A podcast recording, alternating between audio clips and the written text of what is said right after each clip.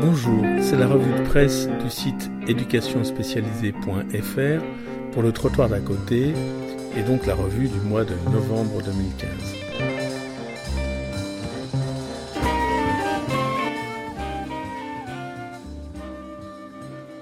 Je voudrais porter l'attention sur un article du courrier international États-Unis Pourquoi la mortalité des blancs d'âge moyen est-elle repartie à la hausse? Donc c'est une étude récente qui a montré que le taux de mortalité des Américains blancs d'âge moyen augmente depuis 1999. C'est un retournement de tendance qui est le signe d'un mal-être parmi les classes populaires blanches. Depuis le début du siècle, les États-Unis ont connu une évolution étonnante et unique parmi les pays développés. Euh, le taux de mortalité des Américains blancs a cessé de baisser, donc euh, ceux d'âge moyen, on va dire 45-54 ans, il a cessé de baisser pour remonter de façon significative, et c'est un retournement qui concerne les personnes les moins éduquées, et c'est surtout dû à la drogue, à l'alcool et au suicide. Cette évolution alarmante a été mise en lumière par une étude du prix Nobel d'économie Angus Deaton et sa femme Annie Kess. Donc il y a beaucoup de débats aux États-Unis sur cette étude, et on a d'abord l'explication euh, des conservateurs, hein, les néoconservateurs américains. Pour eux, le problème, c'est le laxisme moral de nos sociétés, le manque de croyance en Dieu, l'État-providence qui encourage à vivre une vie oisive, dépendante des aides sociales, et cette vie favoriserait la consommation de drogue et les idées suicidaires. Pour la gauche, l'évolution des taux de mortalité met plutôt en lumière les difficultés économiques des classes populaires américaines avec des salaires qui stagnent depuis des années, une protection sociale de plus en plus remise en cause.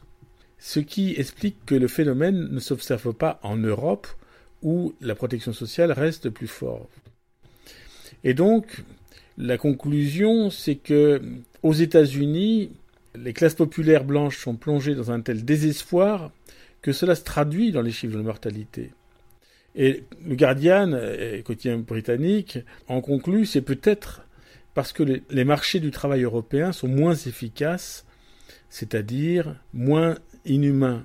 Mais cette explication ne rend pas compte d'un problème. Les Américains noirs et hispaniques, qui ont été encore plus victimes du chômage et de la crise, chez eux, le taux de mortalité pour la même classe d'âge continue de baisser. L'article du Courrier international évoque plusieurs analyses, notamment le fait que les, les Blancs seraient confronté à peut-être un sentiment de dépossession, mais d'autre part que le modèle de l'Amérique blanche, basé sur euh, une logique morale euh, rigide, fréquentation de l'Église, famille nucléaire et ascension sociale, que cette logique ne fait plus vraiment sens quand euh, la promotion sociale n'est plus là, que les salaires stagnent, que la famille nucléaire est remise en question et quand la pratique religieuse est en forte baisse. Donc, euh, pour des raisons historiques, les hispaniques, les noirs et les blancs n'ont pas les mêmes attentes, ni les mêmes modèles sociaux, ce qui explique peut-être leur résilience dans cette période de stagnation.